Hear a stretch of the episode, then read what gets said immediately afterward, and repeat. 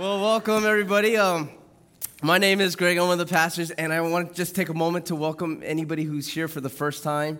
If you're a guest, maybe you're watching for the first time, just want to welcome you and thank you for joining us this morning. Uh, we've been in a series called What We Believe, and we've been looking at scripture and looking at what we believe as Christians. And last week we started this topic on what we believe about the Holy Spirit. And today, I hope to bring some clarity to a controversial topic regarding the Holy Spirit. And it's, it's the question what is the baptism of the Holy Spirit? What's the baptism of the Holy Spirit?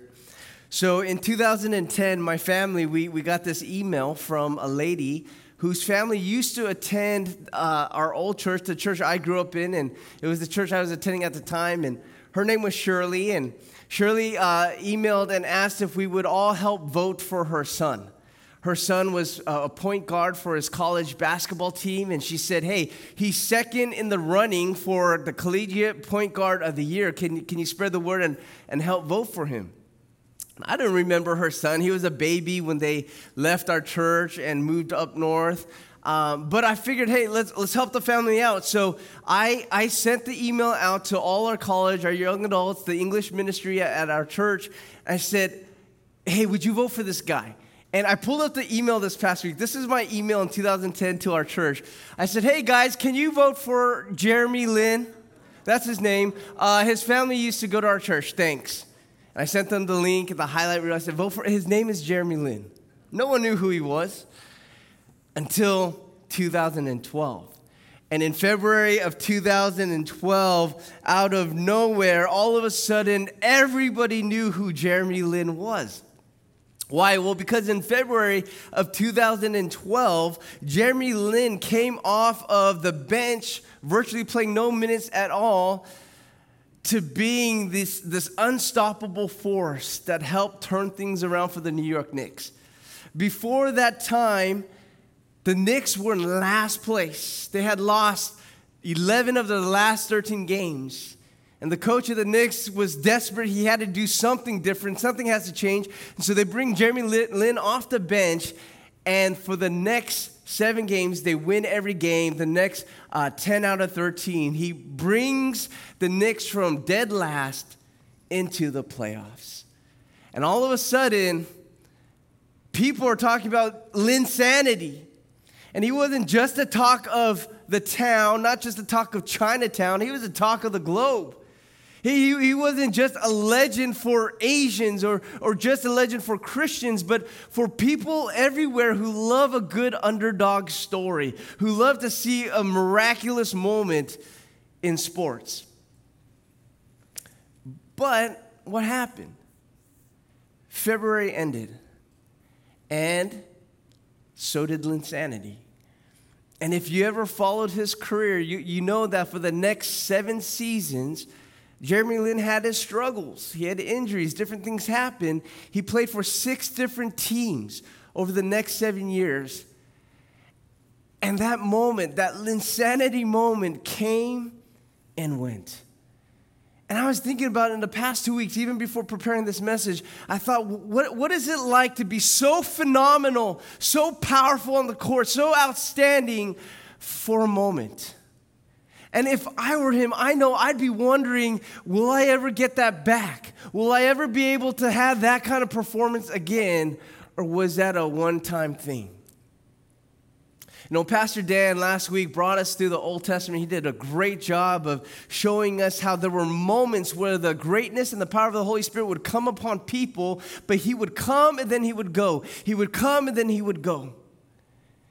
But then he showed us this prophecy in Joel chapter 2, a beautiful prophecy where Joel prophesies that there will be a future day when God will pour out his spirit upon his people. And no longer will the Holy Spirit of God come and go for a moment in time, but He is here to stay. The promised presence was going to be a permanent presence. And that prophecy in Joel was fulfilled in the New Testament on the day of Pentecost. Now, I don't know if you guys know this, but today, June 5th, is actually Pentecost Sunday.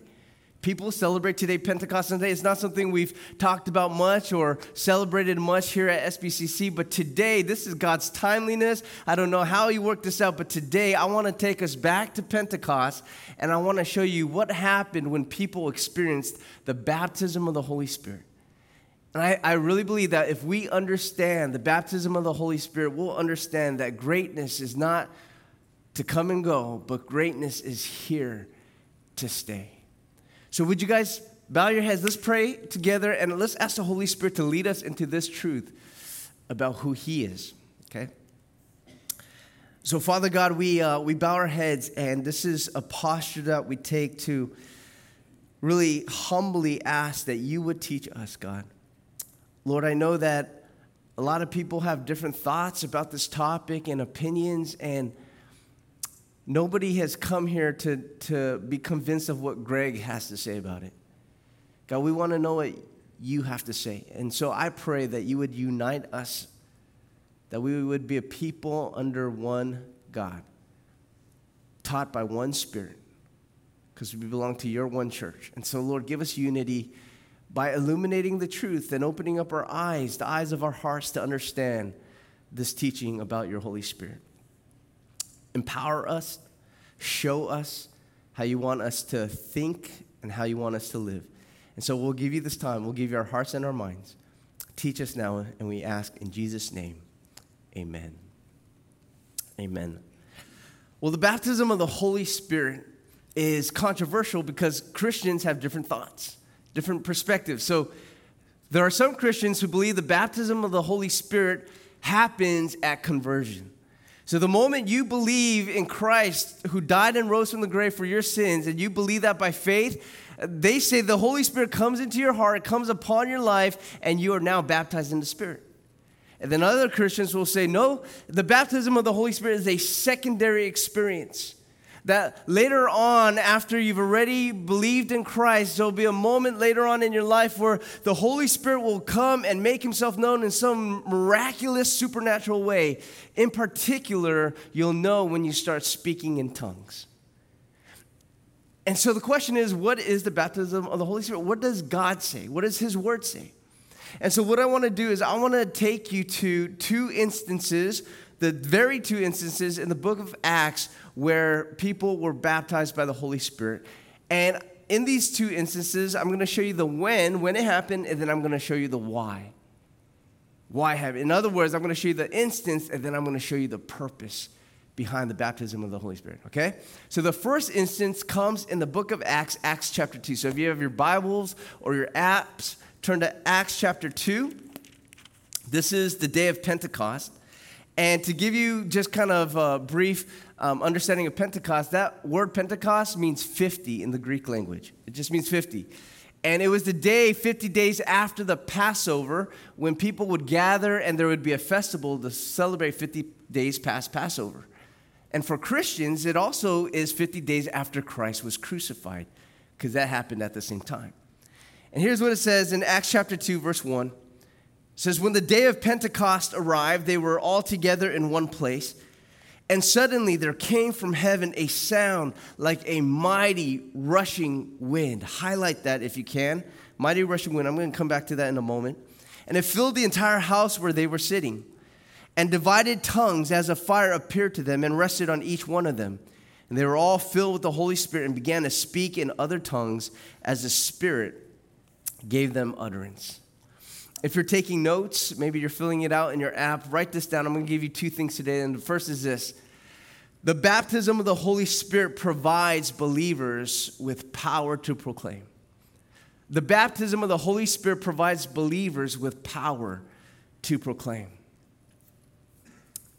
So it's here at Pentecost where God pours out his Spirit, and it says that people are baptized by the Spirit. Now, why that word baptized? Well, you have to understand that the word baptized means to be immersed. It means to be submerged in, to be completely covered with. That's why here at SBCC we baptize by immersion. That's what the word means. And so it's, it's figurative. When the Holy Spirit had come upon the people, they were being covered in His power, in His presence. He was filling them up completely. And so they were baptized in the Holy Spirit, and immediately there at Pentecost, when the Holy Spirit comes, the people start speaking in tongues. Now, what, what, what do we mean by speaking in tongues? And this is kind of con- controversial in itself. Well, in the text, it literally says heterais glossais, which means other languages. So, tongues and languages synonymous. And some people will say, well, when you speak in tongues, that's an unknown, unintelligible foreign language, like an angelic or heavenly language. And then some people say, no, speaking in tongues is when you speak a known foreign language that's not native to the speaker. So, for example, it's like me being an English speaker, speaking in German or Ghanese or in French, languages I've never learned, but all of a sudden I'm able to speak. They say that's what speaking in tongues is. And the reality is, in the Bible, you see evidence for both. You go to 1 Corinthians 13, and it talks about tongues of men and tongues of angels. But I just want to clarify that right here at Pentecost, we know for sure that it was a known foreign language, intelligible language. How do we know? Because Acts 2 says that there were people gathered from all different regions, gathered to celebrate that festival. And as the Jewish disciples started proclaiming things from their mouth, people from different regions were able to understand in their regional dialects. So let me put up a diagram for you. Acts chapter 2 says there are people from all over, from Asia and Phrygia and Pamphylia and Cappadocia, from Judea and Egypt and Arabia. They were all gathered, but when the disciples were speaking in languages and tongues, they all understood what they were saying right? So so that's what's going on here in this passage. And people were like this is so unusual that these galileans know my language but peter describes it like this. He says here's what's going on. In acts chapter 2 verse 15 starting from there it says for these people are not drunk as you suppose since it is only the third hour of the day. That's 9 a.m in the morning. But this is what was uttered through the prophet joel and so Peter now starts quoting the prophecy from Joel chapter 2. He says, And in the last days it shall be, God declares, that I will pour out my spirit on all flesh, and your sons and your daughters shall prophesy, and your young men shall see visions, and your old men shall dream dreams, even on my male servants and female servants. In those days I will pour out my spirit, and they shall prophesy. And so Peter is quoting this testament, this, this prophecy from hundreds of years prior to that moment, and he's saying, This is the moment where God is giving us the promised presence of the Holy Spirit, and He is not here to come and then leave us. His promised presence is a permanent presence. It is being fulfilled here, right here in your presence on this day of Pentecost. And thus, in that moment, the church was birthed, made up of believers, spirit filled believers in the name of Jesus. The church was born. So, out of all the ways that the Holy Spirit could have come and make his presence known, I'm wondering why the gift of tongues? Why have them speak in other languages? Well, obviously, the Holy Spirit wanted to come and make, make known that this is a supernatural moment. It had to be in a way to demonstrate supernatural power so that no one could say it's human ability, but something supernatural is going on. Right? So I'm going to give you tongues that you don't normally speak. But if you want to be supernatural, why, why don't you just make the people levitate? And, and float and fly in the air. Why not sprout wings out of them and make their faces shine green and put an aura around them? That's pretty supernatural. That's a little divine, right? No one would doubt that something's going on. Well, I believe that the gift of tongues was both a demonstration of supernatural power from the Spirit, but also super practical power, super purposeful power. In other words, the Holy Spirit is giving them something that's, that's purposeful in helping them accomplish a purpose He's giving them. Remember one chapter earlier? You probably know this verse, But in Acts chapter 1, Jesus says, just wait because the Holy Spirit will come upon you. Remember this in verse 8? What does it say? I'll put it up for you. In verse 8, it says this But you will receive power when the Holy Spirit comes upon you, and you will levitate and float in the air, and you'll get wings, and your face will shine so people can see how awesome and super and spiritual you are. Right? No, it says that you will receive power when the Holy Spirit has come upon you, and you will be what?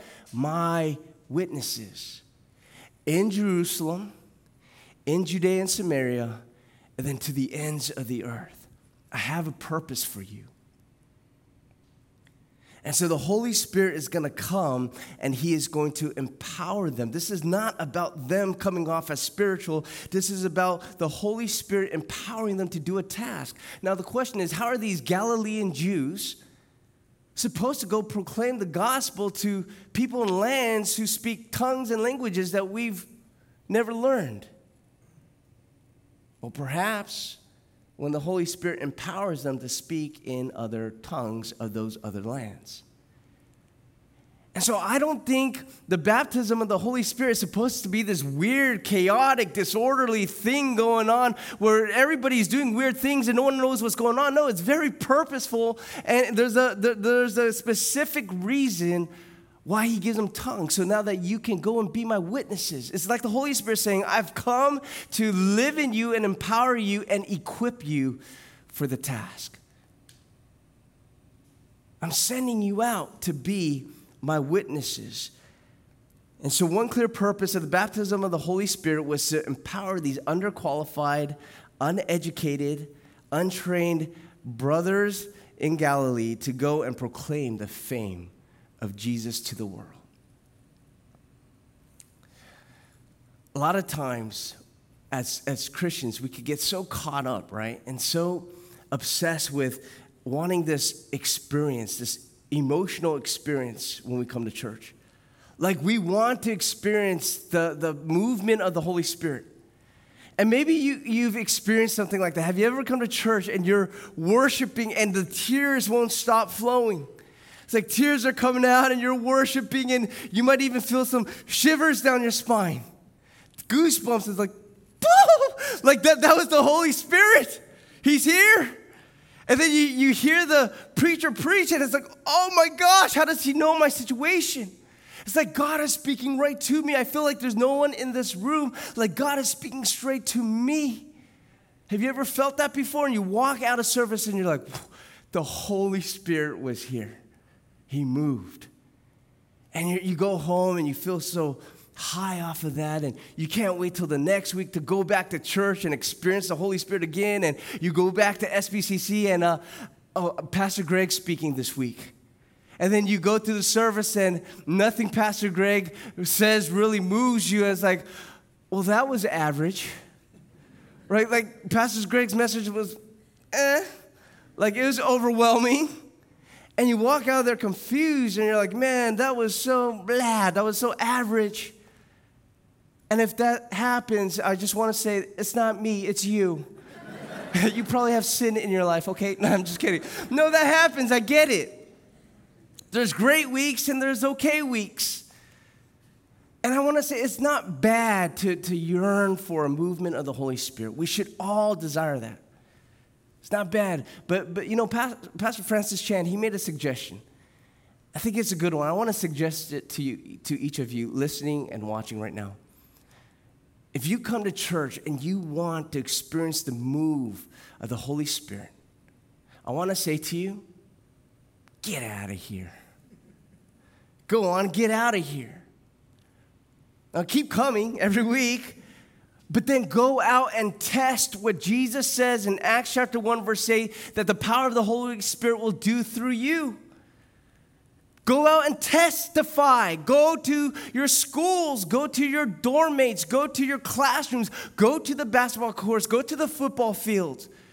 Go to your family gatherings. Talk to your neighbor. Go to the nations.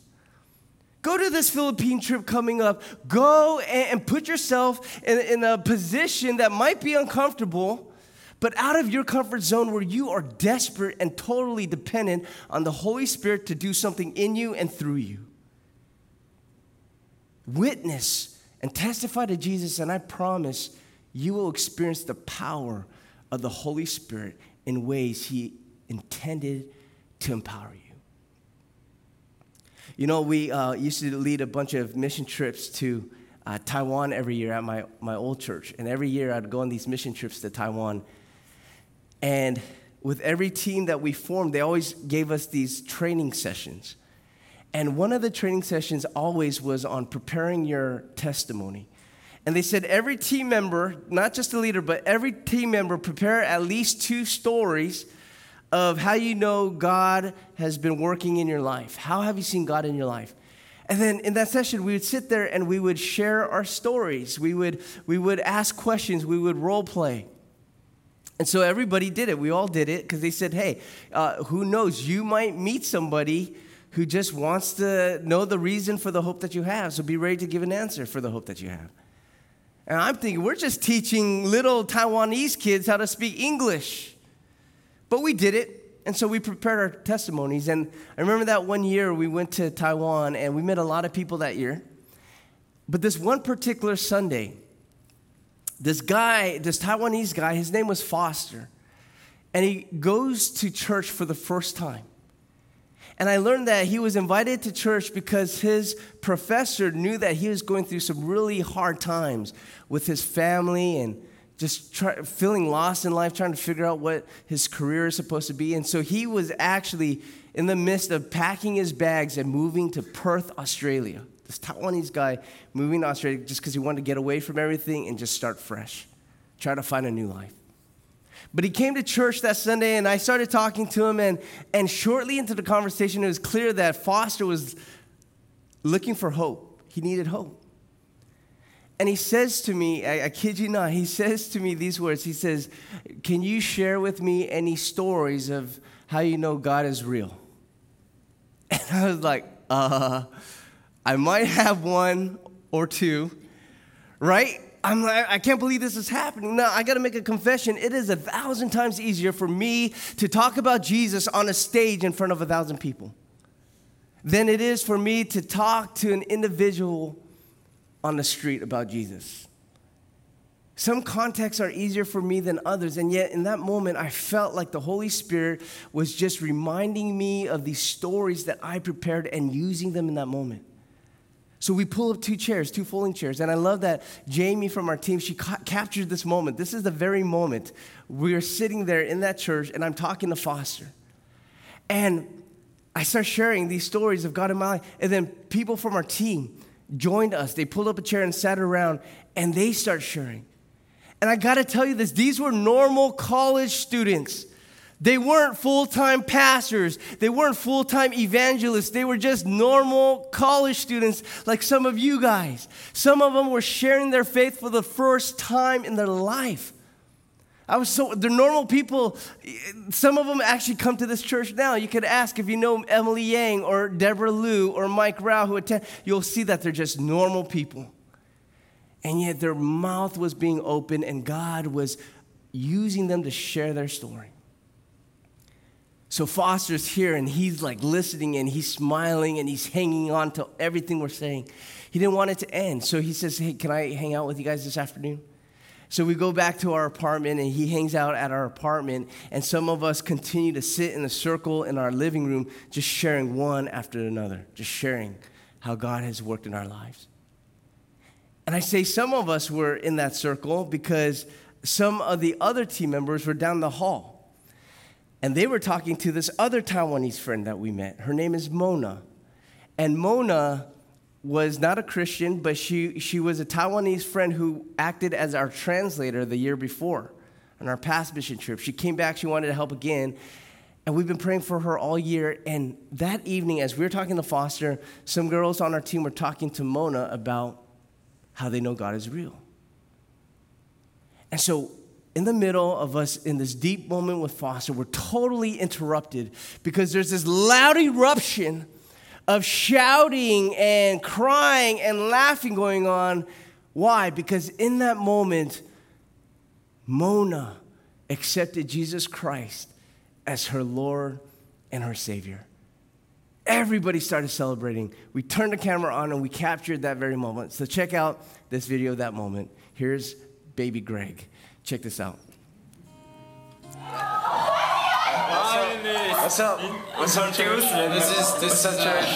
Today, well, first of all, this is an amazing night. If you check it out, like one of our sisters, Mona, just accepted Christ. Mona. We've been praying for her all year, and she just totally accepted Christ. So, girls are there celebrating. Right there. Amen. Amen. Jamie um, this, this is our, our, our, our good friend Foster. His next.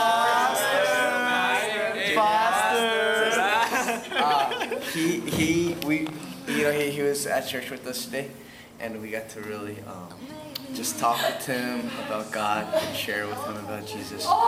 And I'm he, so happy he here.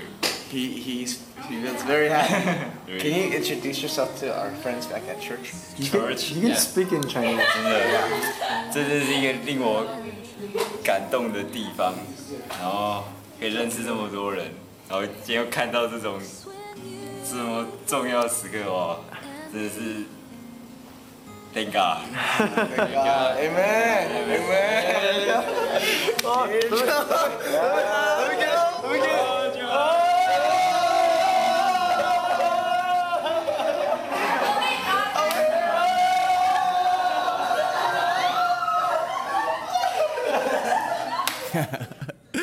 Excuse the bromance, but uh, the Holy Spirit there's some stuff in you sometimes. And it was such a joyous moment, and Foster really felt what was going on.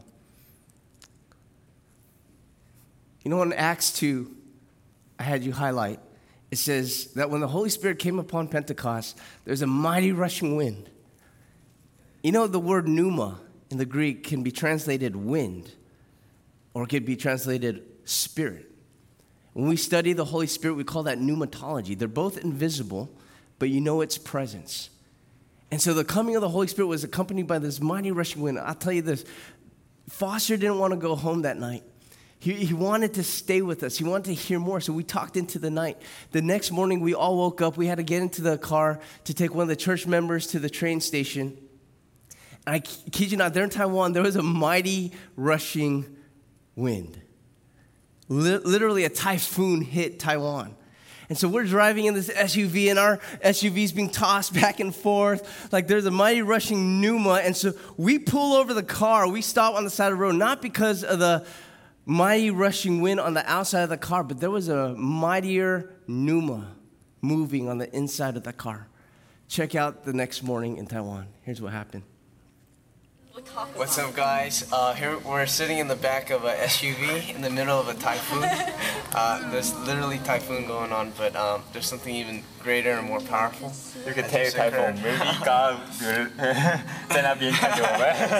But we're sitting back in the SUV. We're gonna take Pastor Cindy to the train station, but we had to stop the car because our brother Foster, mm-hmm. uh, who we who uh, we introduced yesterday, he just confessed that he believes in Jesus and that he is now a brother saved. Yeah!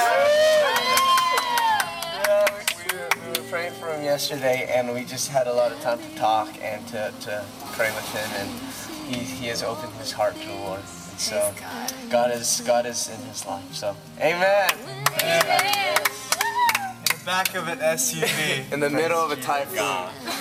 Thank you everyone. Thank you. Amen. Can we all praise God together for just moving in a person's life?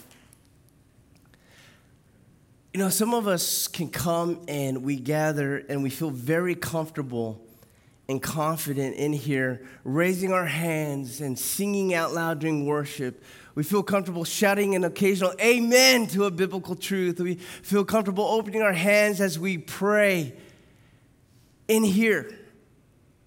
But then the moment we leave here, we go out there, there's this fear that can fill us because what will they say or what will they think about us? What might they do? What opportunities can we lose if I'm talking about my Jesus? And that's a normal feeling. I want to remind you that 2,000 years ago, there were, there were these Jewish guys from Galilee who were locked in a room. And it was the only place they felt comfortable about being open about their faith. But they locked themselves in a room because what might they do to us out there? They might kill us or crucify us just like they did to Jesus, our master. So they stayed huddled and locked in a room. But that was pre Holy Spirit. That was before the baptism of the Holy Spirit. What happened soon after they found themselves locked in a room? They f- felt the power of the Holy Spirit come upon them. The baptism of the Holy Spirit, and all of a sudden, what happens now? They became His witnesses in Jerusalem, in Judea and Samaria, and to the ends of the earth. Like I said the last time I spoke, it is crazy to me that 2,000 years later, this American born, born guy from a Chinese speaking family in Torrance, California, is a recipient of the good news that these Hebrew and Greek speaking band of brothers spread from that little town of Jerusalem. And from there, it went until it has reached the world. The Holy Spirit has come. And part of the baptism of the Holy Spirit is to provide believers with power to proclaim. That's what he's sending us out to do. And that's what he has come to fill us to do. So that's the first thing. The baptism of the Holy Spirit provides believers with power to proclaim. Here's the second thing I want to show you the baptism of the Holy Spirit identifies believers who belong to the body. So now I want to flip you over to Acts chapter 10, just a few chapters down. And this is the second instance of the baptism of the Holy Spirit. So, Peter, this Jew, who's now filled with the Holy Spirit, he's the one who denied Jesus three times in fearfulness. Remember that? Now, in Acts 10, he's proclaiming Jesus to the Gentiles in fearlessness. He goes from fearfulness to fearlessness. What happened?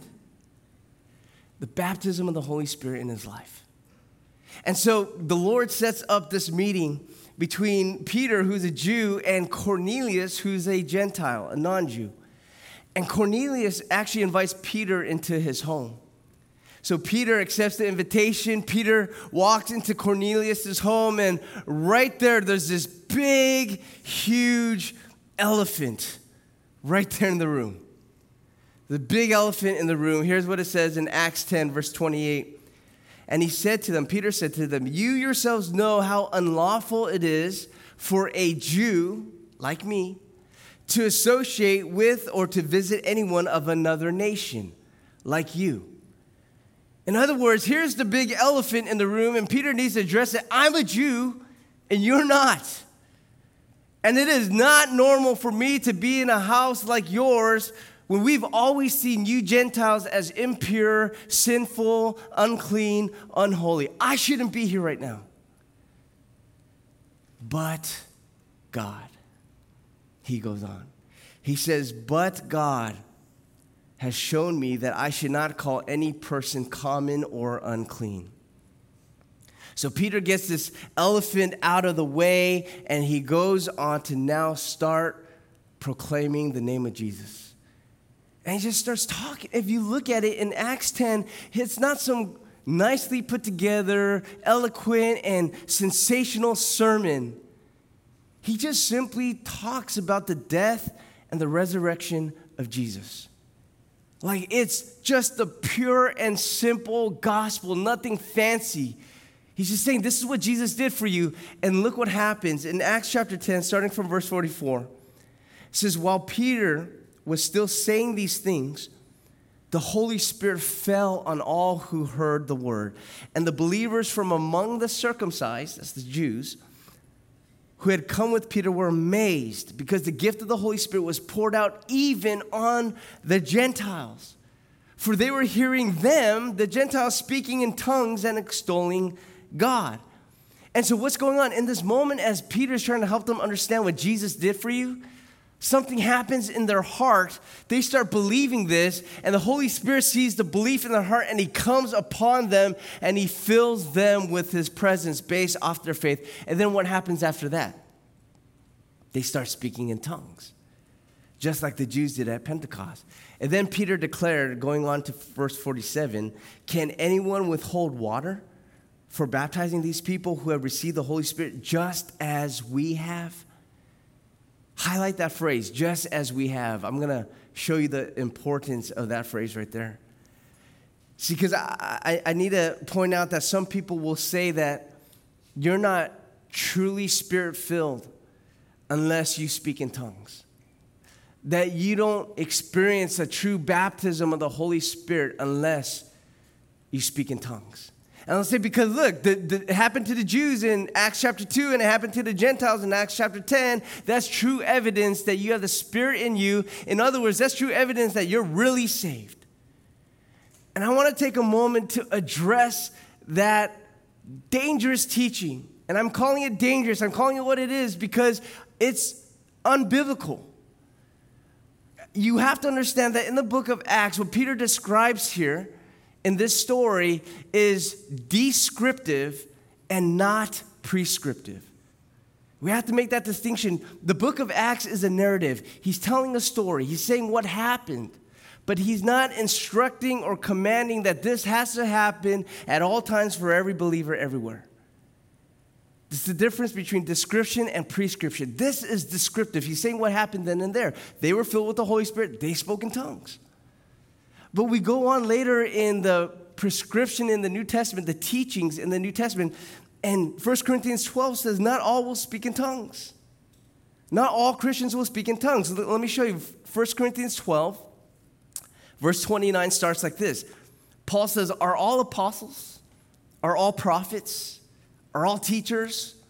Do all work miracles? And if you look in context, that's a rhetorical question. The implied answer is no, because we're not all prophets. We're not all teachers. We don't all do miracles, do we? He goes on in the same vein in verse 30. He says, Do all have gifts of healing? Do all speak in tongues? And the answer is the same implication no, not all of us have the same gifts. And so his point is not everybody will have the gift of tongues. So the question is then why did the Gentiles, there in Acts 10, receive the gift of tongues? And why did the Jews at Pentecost receive the gift of tongues? Well, for one, we said it was purposeful to go and be witnesses, but secondly, it is very strategic. It's very strategic. There's a reason. Peter explains it in Acts 11, starting from verse 15. So flip one chapter over. It says this Peter explains, As I began to speak, the Holy Spirit fell on them just as on us at the beginning. And I remember the word the Lord had said, how, how, how John baptized with water, but he, you will be baptized with the Holy Spirit. If then God gave the same gift to them as he gave to us when we believed in the Lord Jesus Christ, who was I that I could stand in God's way? So listen, don't miss the emphasis here. Sometimes we get it twisted, but what's the emphasis? He's saying that because the Holy Spirit came upon the Jews and the sign that he made his presence known was the gift of tongues, He's using strategically the same sign when he comes upon the Gentiles to show that the Holy Spirit has now come upon the Gentiles. In other words, this was a pivotal moment in all of history where God was declaring that my Holy Spirit that I am filling my Jews with is the same Holy Spirit that I want to fill my Gentiles with. He's saying, For God so loved the world that this gospel of grace, this gospel of salvation is no longer just for the Jews, but also for the Gentiles. And First Corinthians tells us this in verse 12, verse 13 For in one spirit we were all baptized into one body, Jews or Greeks, slave or free there's no line, there's no limit. All were made to drink of one spirit. So understand that the second purpose of the baptism of the Holy Spirit is not so much to highlight this gift of tongues. as it is to highlight the coming and presence of the Holy Spirit. He's the gift, He's what we're looking for, He's the main thing. Don't get it twisted. You have now the permanent presence of the Holy Spirit in your life. You go to Joel chapter 2, that prophecy of the Spirit coming upon us. He says, you know, some will dream dreams, some will have visions, some will prophesy. Joel doesn't even mention tongues. Why? Because tongues is not the emphasis. The Holy Spirit upon you, His presence with you, that's the emphasis. He's the main thing. He's the one we're looking for. And the Holy Spirit will manifest His presence in whatever way He wants. Maybe through visions, maybe through dreams, maybe through tongues, maybe through your sharing, maybe through your evangelism, maybe through your teaching, whatever it is. But the Holy Spirit wants to make Himself known in you and identify you as believing, as belonging to the body of Christ. He'll do it in whatever way He wants. He might give you the gift to speak another language. But if you never speak another tongue and you have the Spirit of God in you, He will make His presence known in one way or another, and people will see it. People will see it a couple was visiting our church. They were first time visitors to our church. And uh, the service ended, and I got to meet them in the lobby, and, you know, we're meeting each other. And mid conversation, the husband stops me and he says, You're a surfer. I'm like, That's creepy, right? Because I, I, didn't say anything about being a surfer in our conversation or in the message that I just preached. I'm like, This guy's stalking me for sure. Like, how did you know I'm a surfer? So I, I say, How do you know? And his wife goes, you got a crazy neck tan from your wetsuit. And the husband pulls down his collar. He says, I got the same one, bro. I'm a surfer too, right?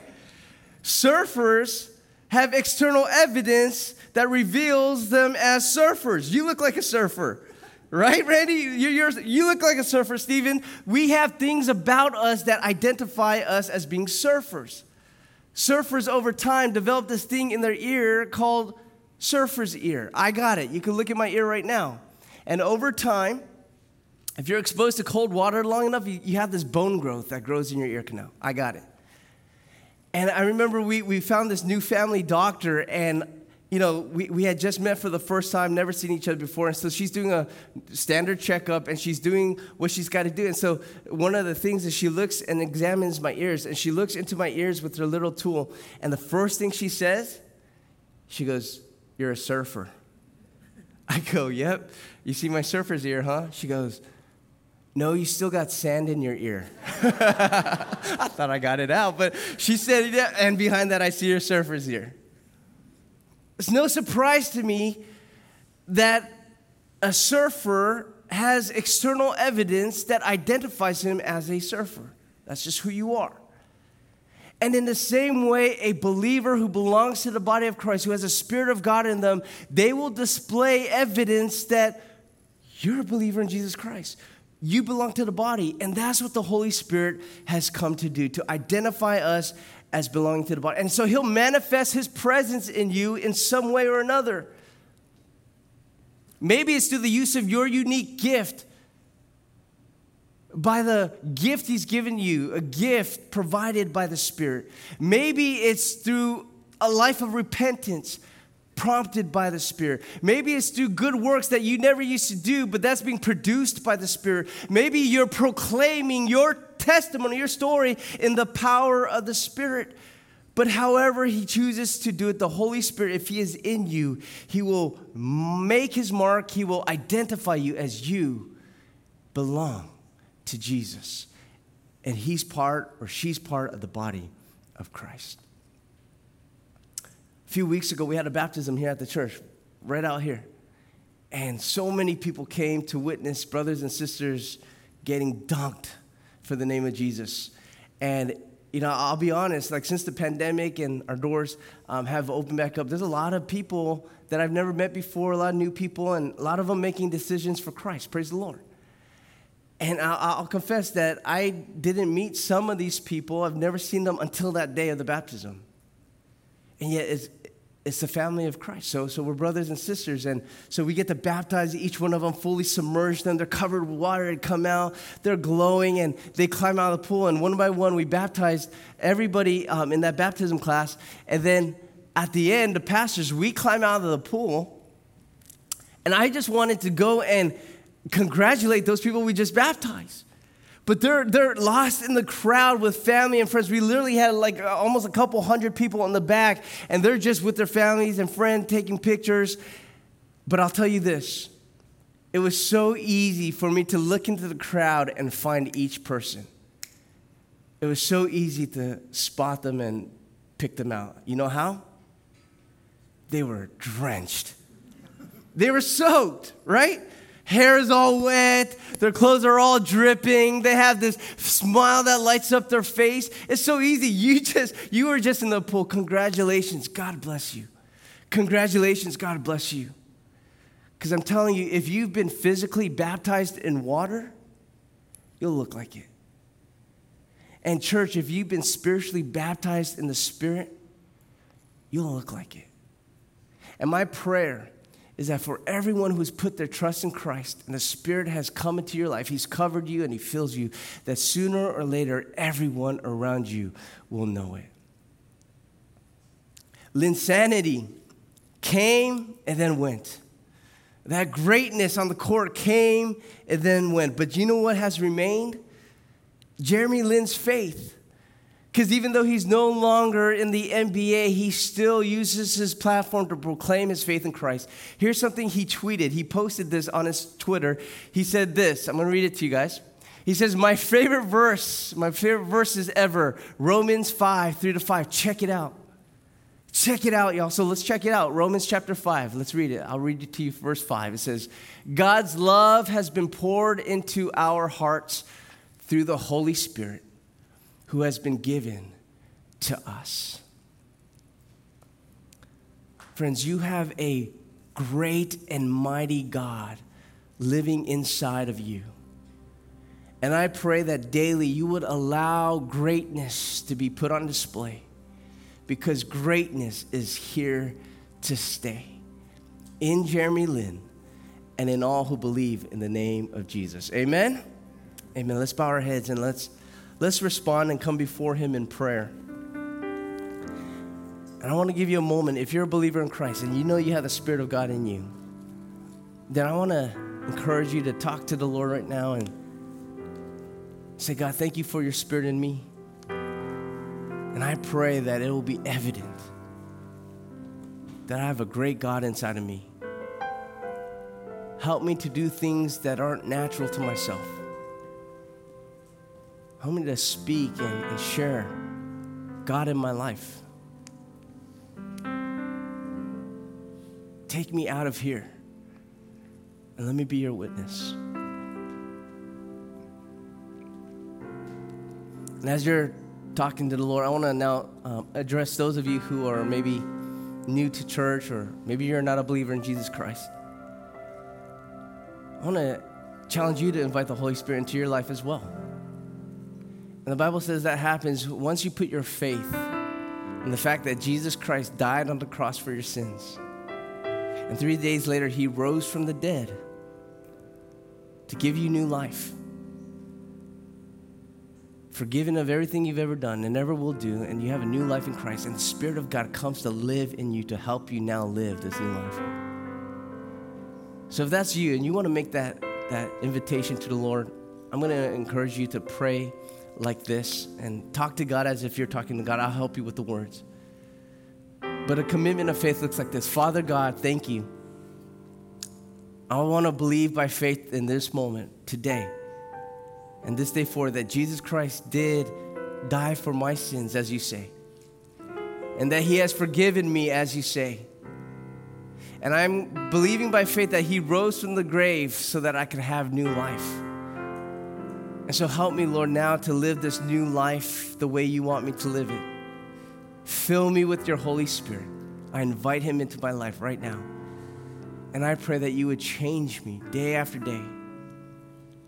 I know I won't change overnight, but help me go through this journey together with you. Thank you for loving me and for being in my life. And Father God, I just thank you for all who have made that decision. Lord, you're the reason why we sing. You're our King of Kings, you're our Lord of Lords. And we worship God the Father, God the Son, and God the Holy Spirit. That's in Jesus' name we pray. Amen.